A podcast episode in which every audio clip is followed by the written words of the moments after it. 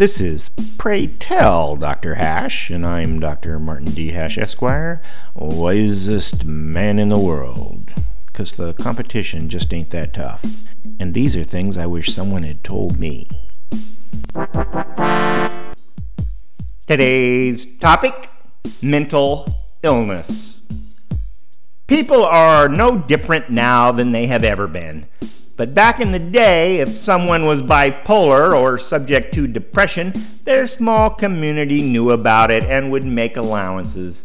And taking care of children or working in the fields was hardly affected by non physical maladies.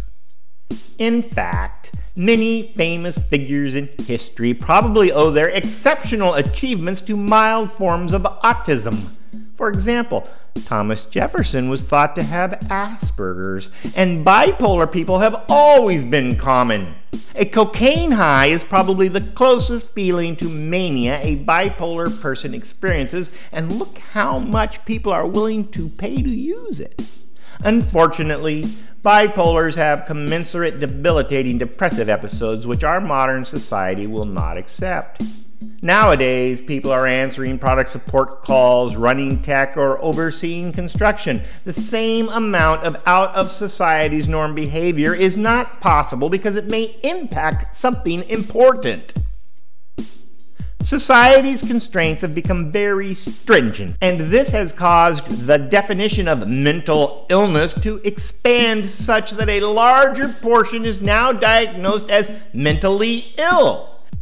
10% of the entire US population is taking some kind of psych drug, and a quarter of all women 40 to 60 years old are prescribed antidepressives. Additionally, people can gain control by claiming a mental debilitation. They get sympathy, concern, and often monetary reward the expectations placed on them are reduced, and they are not held responsible for their actions, up to and including murder. Combine this with increased anonymity from public censor, and the rewards of claiming mental illness outweigh the penalties. Plus, the pharmaceutical industry perceives mental illness as a gold mine Patients must take expensive drugs for life, usually at government expense, even though most drugs don't work for most people. Doctors recognize this trend. The current mental disorder manual had its adoption delayed for years because they thought its description of autism and other vague diagnoses were too broad. Obviously, mental illness is both subjective and relative.